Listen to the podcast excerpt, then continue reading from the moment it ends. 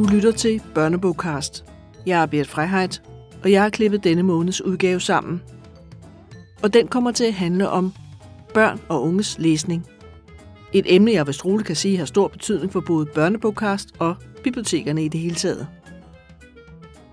Børnebogcasts sædvanlige vært, Julie Andrup, Jeg er sådan en, der læser. og projektleder Lisbeth Vestergaard fra Tænketanken Fremtidens Biblioteker, Jeg er ikke forskeren i dag får så her en snak om den nye undersøgelse, som Center for Anvendt Skoleforskning har gennemført. Børn og unges læsning 2021. Undersøgelsen er en del af udviklingsprojektet Ny Viden, Børn og unges læseglæde og læsefællesskaber, ledet af Tænketanken Fremtidens Biblioteker. De to kommer blandt andet til at tale om, hvad man som forælder, bibliotekar eller skolelærer kan bruge sådan en undersøgelse til. Kan den for eksempel give konkrete tips og tricks til at støtte børnene i deres læsning? Nu plejer Julie og hendes gæster jo altid at anbefale masse godt læsestof i Børnebogcast. Det bliver der desværre ikke noget af denne gang. Men må ikke de alligevel anbefaler et par spændende ting i den tilhørende artikel, som der selvfølgelig er linket til i indholdsnoten til denne episode. Inden vi går i gang med samtalen, så skal jeg lige huske at nævne, at projektet Ny Viden, Børn og Unges Læseglæde og Læsefællesskaber er støttet af Slots- og Kulturstyrelsens udviklingspulje til folkebiblioteker og pædagogiske læringscentre, Danmarks Biblioteksforening, Bibliotekschefforeningen og Forbundet Kultur og Information. Og nu giver jeg så endelig ordet videre til Julie. Velkommen til den her episode af Børnebogkast. Vi skal tale om den spritnye øh, læsevaneundersøgelse, Børns læsevaner 2021-2022. Det finder vi ud af lige om lidt. Vi har Lisbeth Vestergaard i bygningen, som man siger. Hun er i huset. Velkommen til, Lisbeth. Tusind tak, Julie. Det er dejligt at se dig. Du er jo øh, ven af podcasten og har været med flere gange.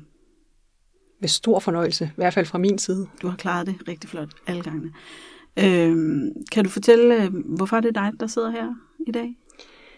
Jeg er øh, projektleder ved Tænketanken Fremtidens Biblioteker, og der er jeg projektleder for den her, øh, det her store projekt, der har sådan en overordnet titel, der hedder Ny viden om børn og unges læseglæde og læsefællesskaber. Mm. Og kernen inde i det projekt, det er en kæmpe stor undersøgelse af børn og unges læsning. Den hedder Børn og unges læsning 2021. Og det er fordi, det blev undersøgt sidste år. Den er undersøgt netop data er fra 2021. Okay. Og forskerne bag undersøgelsen, det er Stine Reinhold Hansen, Thomas Ilum Hansen og Morten Pettersson fra Center for Anvendt Skoleforskning. Så jeg, øh, jeg er ikke forskeren i dag. Nej. Nej. Jeg kan fortælle om de store linjer. Du er formidleren. Ja, Ja. øh, og vi er jo i et partner- partnerskab, Tænketanken Fremtidens Biblioteker og Center for Anvendt Skoleforskning om det her samlede projekt, og hvor min rolle så også er at styre en projektgruppe og en styregruppe og arrangere ja. en konference og sådan nogle ting. Og det, har, det var jo også, da I lavede den forrige læsevaneundersøgelse. Så det her er en slags opfyldning, Ja, viderebygning. Det kan man sige. Øh, sidste gang samarbejdede vi også med National Videnscenter for Læsning. Ja. Noget, der er nyt den her gang, det er øh, målgruppen. Øh, fordi sidste gang handlede det om 3., 4., 5., 6., 7. klasse, Ja. og den her gang handler det om 5. til 8. klasse. Okay, Så der er et vist sammenfald, Ja. ja. øh, men ikke 100 procent. spændende. Det bliver spændende at høre, om, øh, om der er nogle tips og tricks, man kan bruge sådan som helt øh, almindelige dødelige forældre. Det vil jeg sige, der er. Okay, det lyder godt. Øh, jamen, skal vi... Øh, vil du starte med at præsentere sådan, øh, Ja. formen på undersøgelsen? Eller hvad Jeg du... vil sige, at øh, jeg fortæller lidt om, altså, hvad er der inde i undersøgelsen. Ja. Øh, det helt centrale, det er et spørgeskema, som over 8.500 elever fra hele landet har svaret på. Det var mange. Det er faktisk rigtig mange, og det er på linje med altså, det samme antal fra sidste gang. Mm. Altså op i mange tusinde.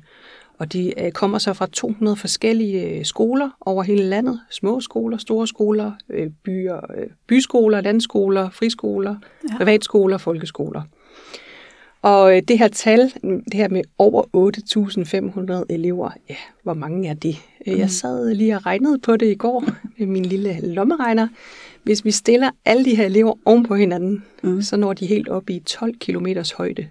Og Julie, det svarer til, da vi to fløj til Bologna til børnebogmesse her øh, tidligere Ja. på foråret 2022, der var vi oppe i 12 km højde. Det er ret mange børn. Øh, det er et rigtig godt og solidt datagrundlag. Derudover så har forskerne udvalgt otte elever i 8. klasse Ja. for at lave interviews med dem. Og det var for at få noget mere sådan øh, dybdegående viden om, hvad de tænker om læsning. Og øh, de her otte elever, fire piger, fire drenge, er udvalgt ud fra noget, der hedder maksimal variation.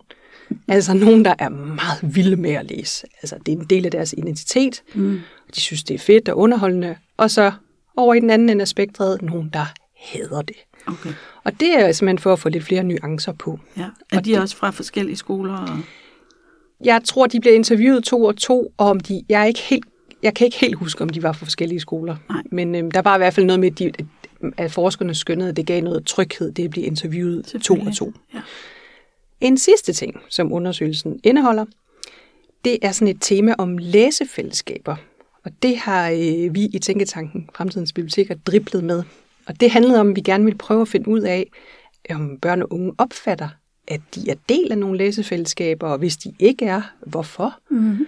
Så derfor samarbejdede vi med tre forfattere, Kasper Hoff, Sar Engel og Søren Jessen, om at tage ud og besøge forskellige klasser rundt omkring i landet, og lave øvelser med dem, og på en kreativ måde prøve at få lov til at kigge ind i deres hjerner, Ja, om hvad de tænkte om læsefællesskaber.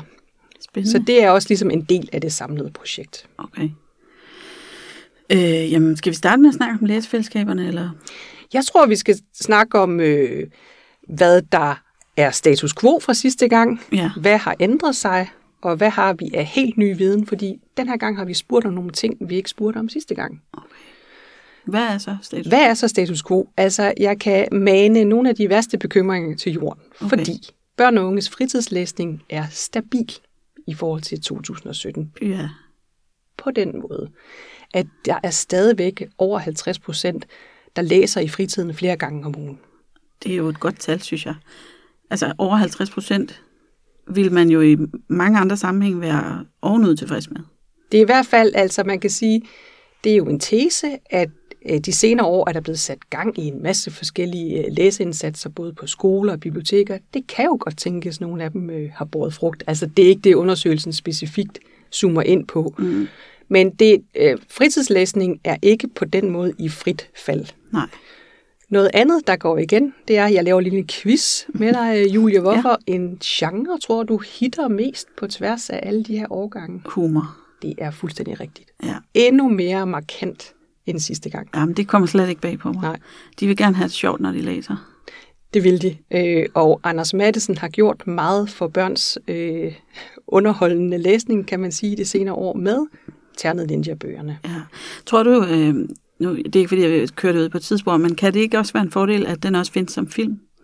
Der er, det ser ud til, at der er en sammenhæng. Altså fordi, i forhold til øh, også til læsefællesskaber og hele sådan, at man overhovedet opdager, at den her bog findes. Det er i hvert fald meget tydeligt, at når børn og unge skal sige, hvad, bliver de, hvad inspirerer dem, når de skal læse, så kommer film ind på en klar førsteplads. Okay. Og endnu mere markant øh, end for øh, 4-5 år siden. Ja.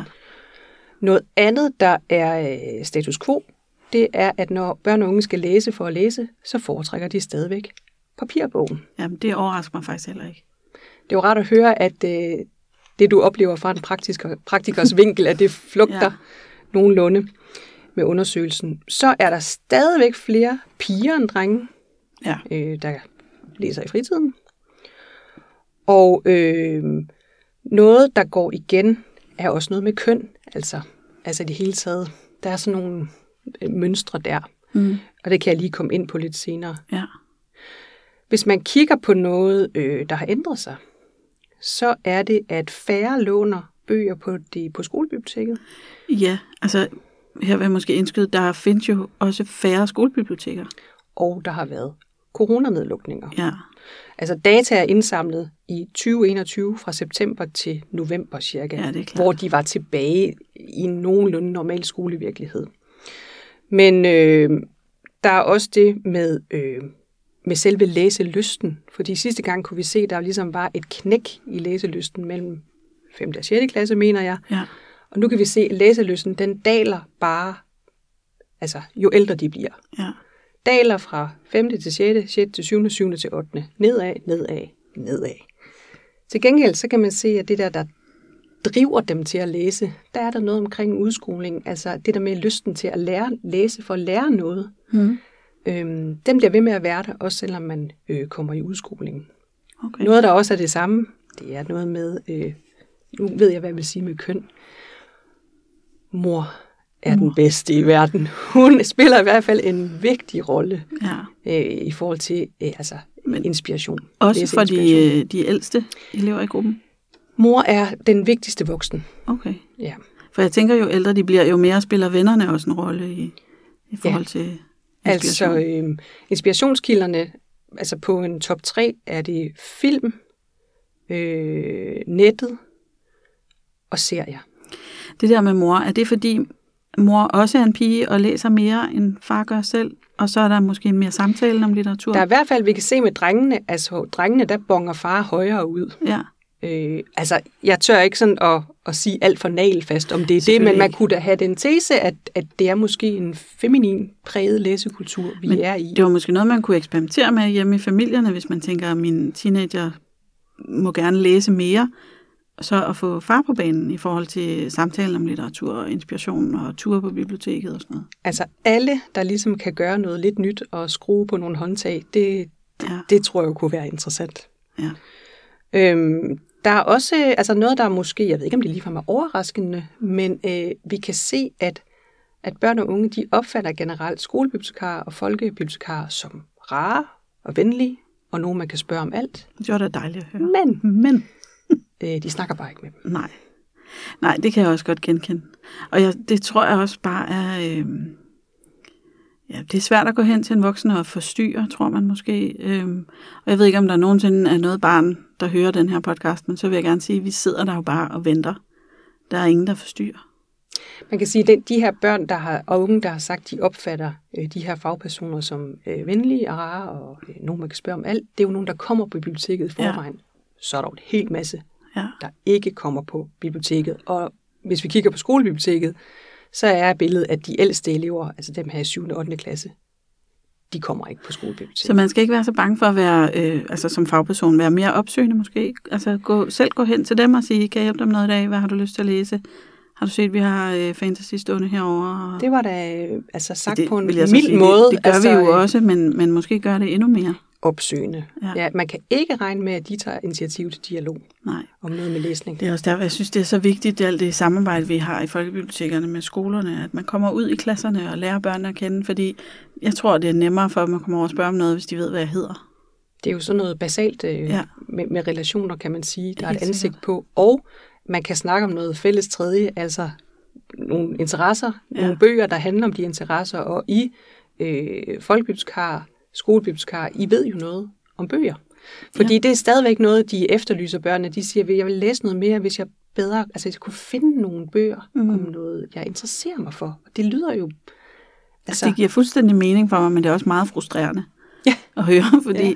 Jeg har brugt 20 år af mit liv på at prøve at fortælle dem om alle de gode bøger, der findes. Ikke? Og hvad, vi laver en podcast, vi er, er på Instagram, vi er på Facebook, vi øh, tager ud til skoler, vi står i øh, biblioteksrummet hver dag og smiler og ser forhåbentlig søde ud. Altså, øh, Men man, I er jo i konkurrence med Ja, utrolig mange andre tilbud, og, Ja. og der er det tydeligt i den her undersøgelse, at alt det, der har med det øh, digitale at gøre i børn og unges liv, det påvirker øh, læsevaner. mm, Øh, altså, der er en ting med, at inspirationskilderne typisk er på nettet.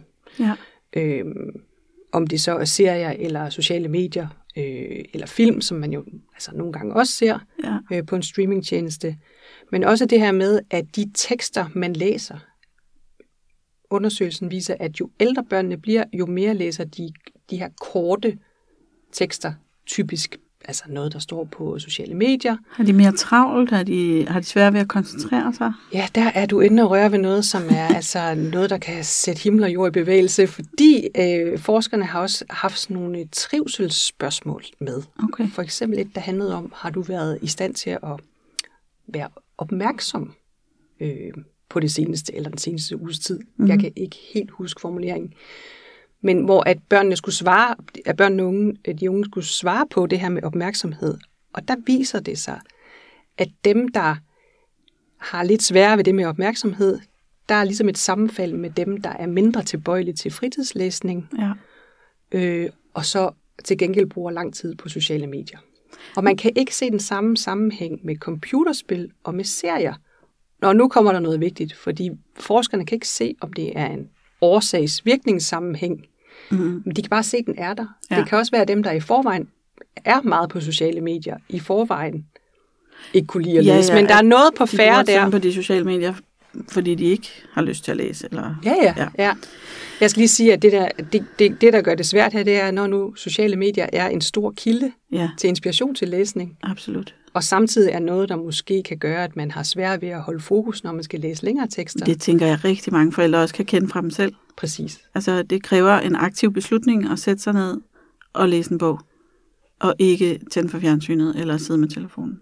Det er, altså hvis man kan tage afsæt i sig selv. Ja. Jeg, jeg, øh, jeg læser heller ikke nok lange tekster, nok lange bøger i forhold til mit ambitionsniveau, men til gengæld, hvis jeg er lidt, øh, åh, du ved, lidt mat i sokkerne og sådan noget, så er det nemt at scrolle igennem det der Instagram-feed.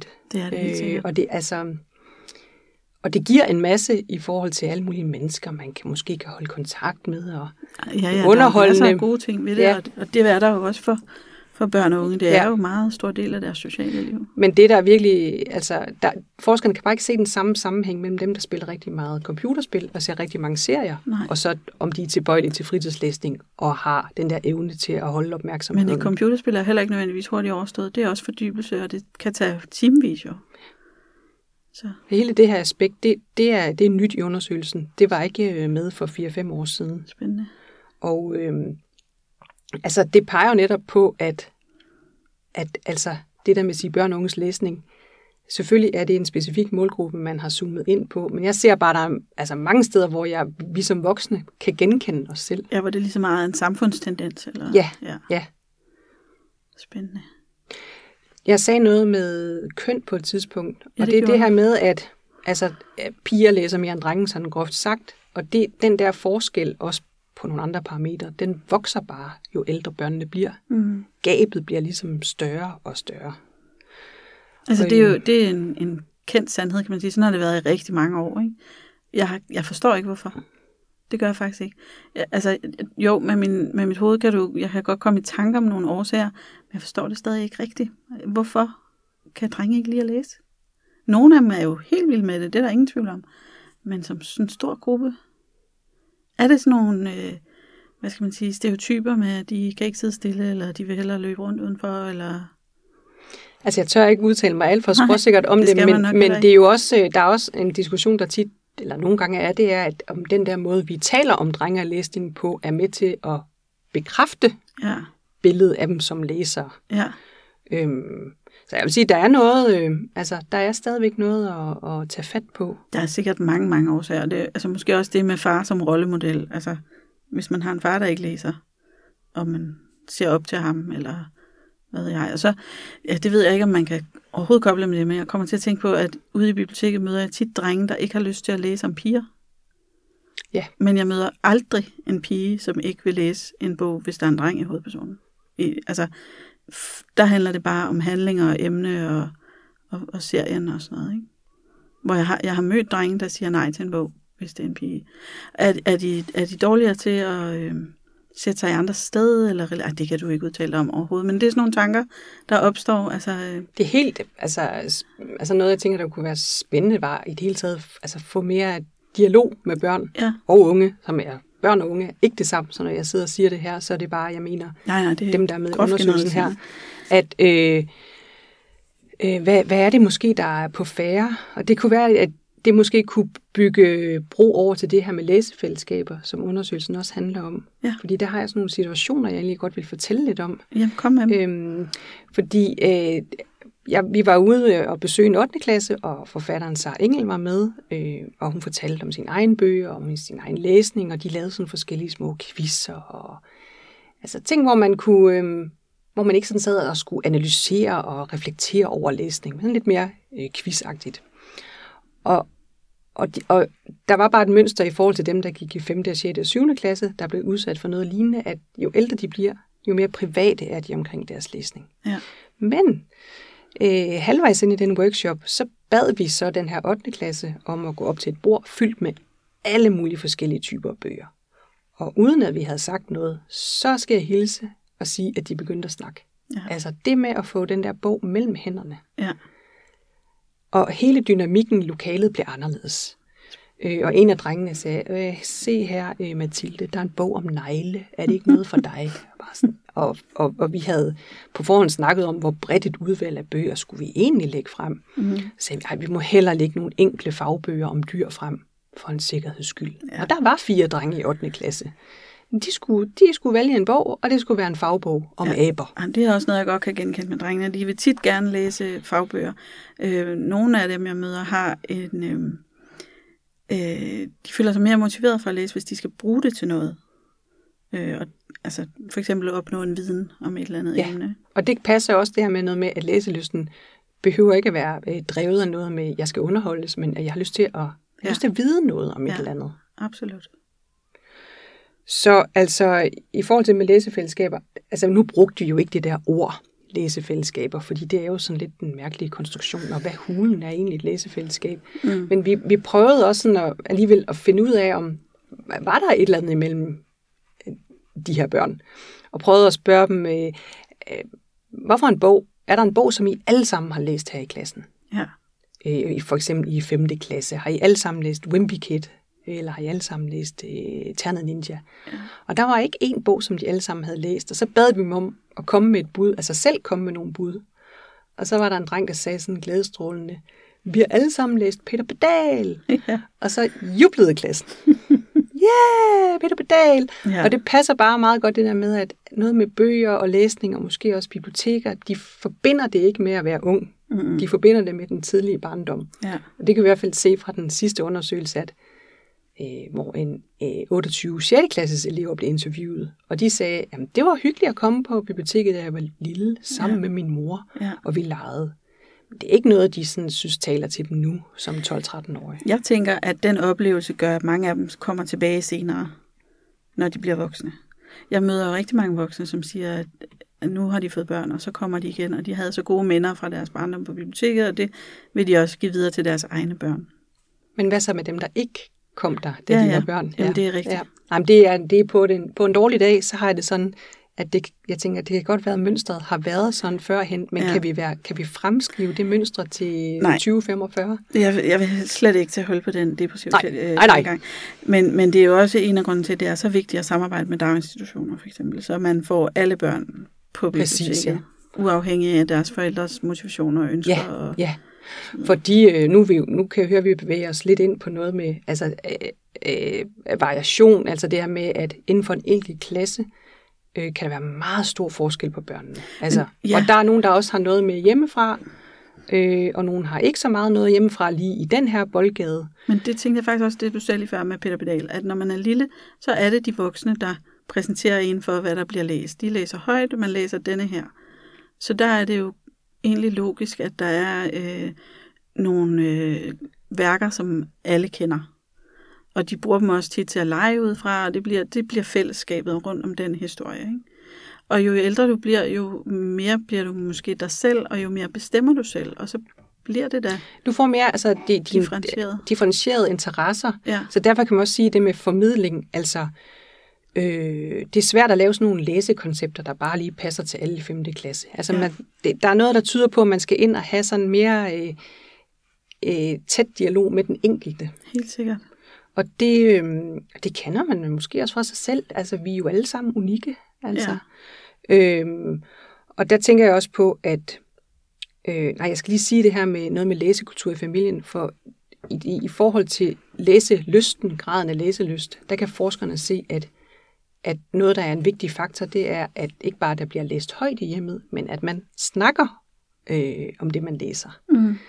Øh, og en ting er jo at læse noget, det er jo ligesom et lag ovenpå at snakke i familien om det, man læser. Men som forældre kan man jo måske helt lavpraktisk altså, fortælle noget om det, man har læst i avisen, ja. hvis man nu ikke øh, tænker også, det handler bøger, om, eller hvad man har, hvilken lydbog man er i gang med at ja. høre. Så man selv viser den glæde, man har ved oplevelsen, eller det, man øh, får ud af at læse en fagbog om et emne, eller...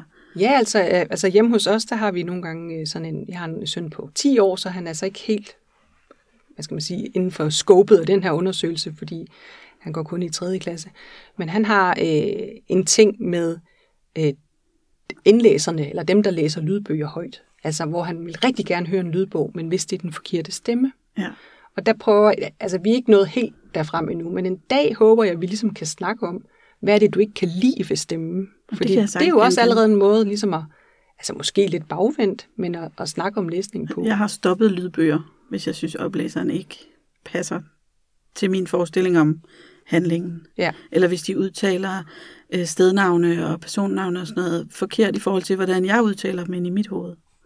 Det, er, det er en vild verden. Det er fordi, det, det stopper øh, fordybelsen for mig. Så pludselig bliver jeg jo bevidst og tænker, hov, hvem snakker hun om? Øh, Men øhm, nu hvor vi er ved lydbøger, Ja. ja. så vil jeg sige, at i forhold til 2017, så er det altså markant, at det, hvordan lydbøgerne er slået igennem, og også øh, e-bøgerne. Øh, og der er mu- muligvis en coronafaktor, som har skubbet på sådan den generelle digitale udvikling.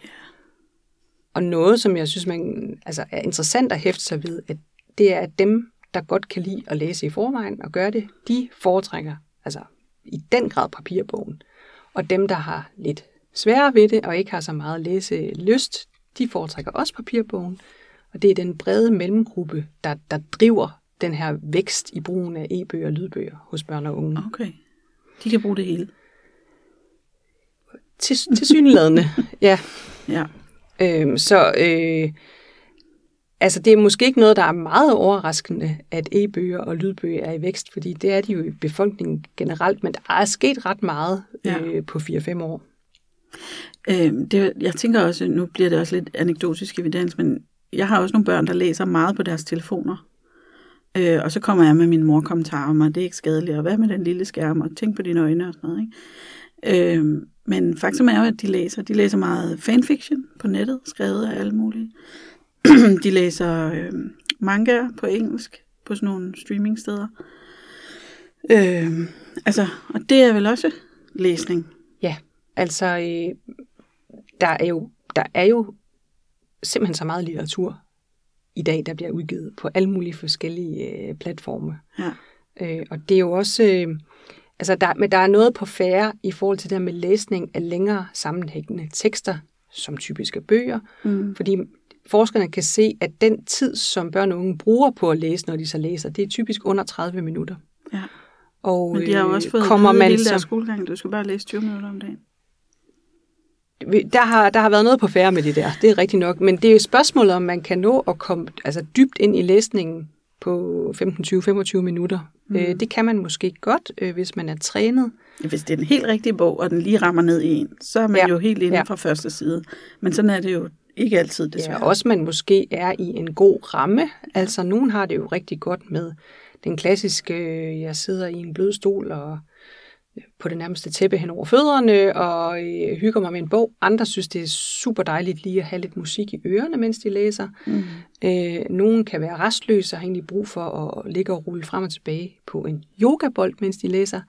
Vi kan i hvert fald altså, se, at fra de her interviews med 8. klasser, dem der er lavt motiveret for at læse, at de ved ikke rigtig, hvordan de skal skabe en god ramme omkring deres læsning. Og det kan man jo også hjælpe med som forældre. Bestemt ja, Ja, og som lærer, Ja. og som bibliotekar. helt sikkert. Men man, skal, man kan bare ikke være sikker på, at det, der er en god læseramme for en selv, Nej, at det er det for andre. nej, man må prøve nogle ting måske. Altså, hjemme hos os har det virket rigtig godt at sige, skal vi ikke læse sammen? Og så sidder vi sammen, min yngste på 14 og jeg, og læser. Det, så er det lidt hyggeligt. Og sidder I sådan ligesom... Øh, jeg skulle sige, ligger I oven i hinanden, eller sidder ja, I hver i det jeres stol? faktisk. Nej, vi, vi øh, bygger op med dyner og puder i min seng faktisk, og så sidder vi der op ad hinanden. Ja, det er bare lige en lille bitte anekdote hjemme for mig. Dengang min øh, søn skulle lære at læse, og han virkelig skulle læse træne hver dag derhjemme, så sagde han, jeg kan kun læse, hvis jeg må ligge ovenpå dig som en kat. Som en kat. ja, og det, jeg ved ikke, om det gav ham noget ro eller et eller andet, Nej. men så kunne han godt lige tage Ja. 10 minutter. En anden ting, der har virket rigtig godt hjemme hos os, det er sommerferier i Sverige, hvor vi ikke har internet. Så læser vi. Det lyder grufuldt. Det er frygteligt for alle involverede. Men så læser de virkelig meget, og, og de skriver også. De, altså, så laver de alt muligt. Så nogle gange, eller faktisk hver gang vi har været på sommerferie, så drømmer jeg om bare at flytte derop i skoven. Og så sidder du herinde i et podcaststudie, omgivet af skærme. Sådan er verden Ja, jo. ja. Men Julia, jeg tænker, at du har jo også meget altså, kort haft mulighed for at orientere dig i den her undersøgelse. Er der et eller andet, øh, der sådan falder dig i øjnene? Altså, jeg kunne rigtig godt lide, øh, der var et sted, hvor der var sådan fem konkrete punkter, som jeg synes var sådan nogle øh, virkelig øh, konkrete ja, og brugbare ting, man kunne tage. Den ene af dem var måske også sådan noget med rammesætning, Ja. som vi lige har været inde på. Det var det, ja. Så var der en, der handlede om det med at være opsøgende. Altså, Ja. og, og dialog, fordi, som, og den går måske meget på formidlere som bibliotekarer og skolebibliotekarer. Ja, men jeg synes også, man kan tolke som den forældre. som forældre og sige, det er det der med at tale om, hvis man selv har læst noget, man synes var virkelig godt, og ikke nødvendigvis for at tvinge barnet til at læse det samme. Øh, og, og altså, de behøver heller ikke at læse de fem og Liv og Alexander, eller hvad man selv var glad for i 80'erne, men for ligesom at vise, at man har haft en fed oplevelse med at læse noget.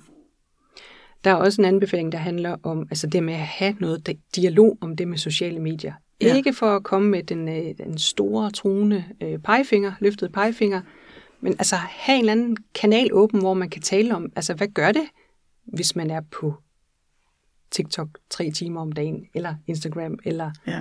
hvad, øhm, fordi øhm, det betyder et eller andet. Altså, og der er i hvert fald et, et, en, en fællesmængde, tror jeg, for mange unge og Ja. deres forældre, at vi, øh, vi elsker vores telefoner. ja, det tror jeg godt, man kan sige. Øh, en, en mere sådan faglig anbefaling, det er, at, at vi skal prøve at have et bredere sprog for, for læsning. Altså en ting er at læse lyst, som jo er sådan noget, det er jo egentlig en subjektiv følelse, og følelser, de, de flygtige, de kommer og går. Hvorimod et ord som læseinteresse, det handler om at altså, udvikle en interesse for noget stof, eller bogen som medie, eller noget, man situation ved at læse, som man kan have gennem hele livet. Og der kom jeg til at tænke på et eksempel fra altså, mit eget liv, som ikke... Altså, jeg har læseinteresse. Jeg har altid kunne lide at læse. Jeg læste litteraturvidenskab. Nu har jeg arbejdet med folkebiblioteker i mange år. Jeg er så heldig, at min læseinteresse også har kunne få lov til at forme mit arbejdsliv. Men jeg tænkte på det der med, at da jeg var barn, hvordan jeg godt kunne lide at være kreativ. Mm. Og det har også været et spor op igennem mit liv. Øh, at, at den der interesse for at lave noget med mine hænder på lige præcis den måde, den er vedvarende. Ja. Så hvis man har sådan de der, det lange blik på, kan man, altså lø, vi skal ikke tage læselysten fuldstændig ud af ligningen, men prøv at tænke, hvis man også kunne, ja, have, have det lange lys på med at plante nogle frø, holde noget ved lige, øh, øh, have blik for sådan en læsning som en interesse. Ja. Ja, og måske få det som en, øhm, så man ser sig selv som læser. Jeg er sådan en, der læser. Jeg er sådan en, der interesserer mig for Ja. læsning, ja. Og så er det okay, at der vil være perioder i ens liv, hvor man ikke har, altså når du går i 2G, og det hele handler om afleveringer og sådan noget, så er det måske ikke der, du sidder og læser skønlitteratur hver dag. Øhm, men jeg tror virkelig på, at hvis man har, har etableret det der, mens man er barn, så kan man hente det frem igen. Og det er også fordi, altså vi ved jo ikke, hvorfor nogle læseformater formater og læseteknologier, der findes om 30 år. Nej. Men det der basale med, at man er lever sig ind i en tekst eller en fortælling, man ved, hvordan det føles øh, i kroppen, hvordan man måske bliver tør i munden, fordi det er så spændende, eller man, man griner, eller man synes noget er sørgeligt. Øh, altså hvis man har den der følelse, man kan genkende den der følelse i kroppen. Hvad mm. gør det, når jeg, når jeg er dybt, dybt inde i en rigtig, rigtig god bog? Ja. Altså den, den, den kan man måske kalde frem, altså Ja. mange år efter igen. Ja, måske. Måske, ja. Der er mange, øh, altså det her er sådan en, en, en stor undersøgelse med mange spørgsmål, mange forskellige klassetrin. Det handler både om læsning og medier og brug af biblioteker. Øh, så jeg synes i hvert fald, der er, mange, der er mange tråde, man kan gribe fat i her. Altså nogen kunne jo godt sige, at vi vil rigtig gerne kigge nærmere på det med køn. Hvorfor er det, at gabet mellem piger og drenge ser ud til at voksne, vokse, jo ældre de bliver? Ja. Øh, det med øh, læsefællesskaber, altså er det, er det bare noget inde i vores voksnes hoveder? Men det har man da arbejdet med flere gange. Jeg synes, jeg har stødt på andre projekter. Der var engang noget i Svendborg, hvor Josefine Ottesen skrev en eller anden bog særligt til det projekt, som, som jeg husker det, øh, det kan være til fejl. Og så øh, var det hele familien, bedsteforældre, forældre og børn, der var med til at læse den samme historie. Og den udkom så både som lydbog og e-bog og almindelig bog, og endda i sådan en øh, forkortet referatagtig version, øh, sådan så at alle kunne øh, opleve den samme handling, Ja. selvom de ikke nødvendigvis læste Ja. hele teksten. Og så kunne man mødes og tale om det fede ved historien, og hvad havde man Ja. følt, og hvad Ja. havde man oplevet. Og der, ja, der er mange eksempler på det. Øh, Jeg har et også på tværs af generationer, som, øh, altså jeg beklager virkelig, hvis jeg har øh, fortalt historien før, men det er bare en af mine darlings. Øh, På E-regionen, som er Folkebibliotekernes øh, e-bogs- og lydbogstjeneste, der fik man på et tidspunkt nogle gamle titler ind. Ja. Altså pukbøger for eksempel, Ja. fra dengang, min mor var barn i 50'erne. Og så tog man, øh, det var Gentofte Bibliotek, de tog en læsegruppe bestående af lidt ældre medborgere, oh, ja. og en gruppe børn, der var med i en læsegruppe, og så skulle de anbefale bøger til hinanden, fordi nu kunne man jo finde det på e-regionen. Det kan jeg godt huske. Så de unge læsere, de anbefalede øh, Percy Jackson, øh, fantasybøger til de ældre. Og også en øh, Sara Engel, den der 21 måder at dø, tror jeg. Det lyder rigtigt. Jeg synes, jeg kan huske noget om, hvor, øh, hvor, hvor vild de øh, voksne mennesker synes, den var. Og de ældre, de tog så afsæt i, i deres barndom og, og anbefalede Puk noget af den stil. Ja. Og så læste de og, og mødtes bagefter og udvekslede øh, tanker. Og øh, de ældre sagde, åh gud, ja, Puk, der er godt nok mange kønsstereotype fremstillinger, Ja. og en af dem af de ældre var blevet helt vild med Percy Jackson. Til gengæld så sagde nogle af børnene, åh, det var egentlig dejligt at læse Puk, fordi det hele er bare sådan lidt mere stille og roligt. Ja. Og det der møde, øh, det, det jeg vil ønske, at nogen vil gentage øh, altså sådan noget der. Ja. Fordi man, kan, man aner ikke, hvad der kommer ud af det. Alle mulige fordomme, man har omkring det. Man, du, jeg, Ja, ja, øh, kan blive, altså kan falde til jorden. Men der er jo lige nogen, der skal få det til at ske. Altså for de der læsegrupper, øh, for de 10-12-årige, og læsegrupper for ja.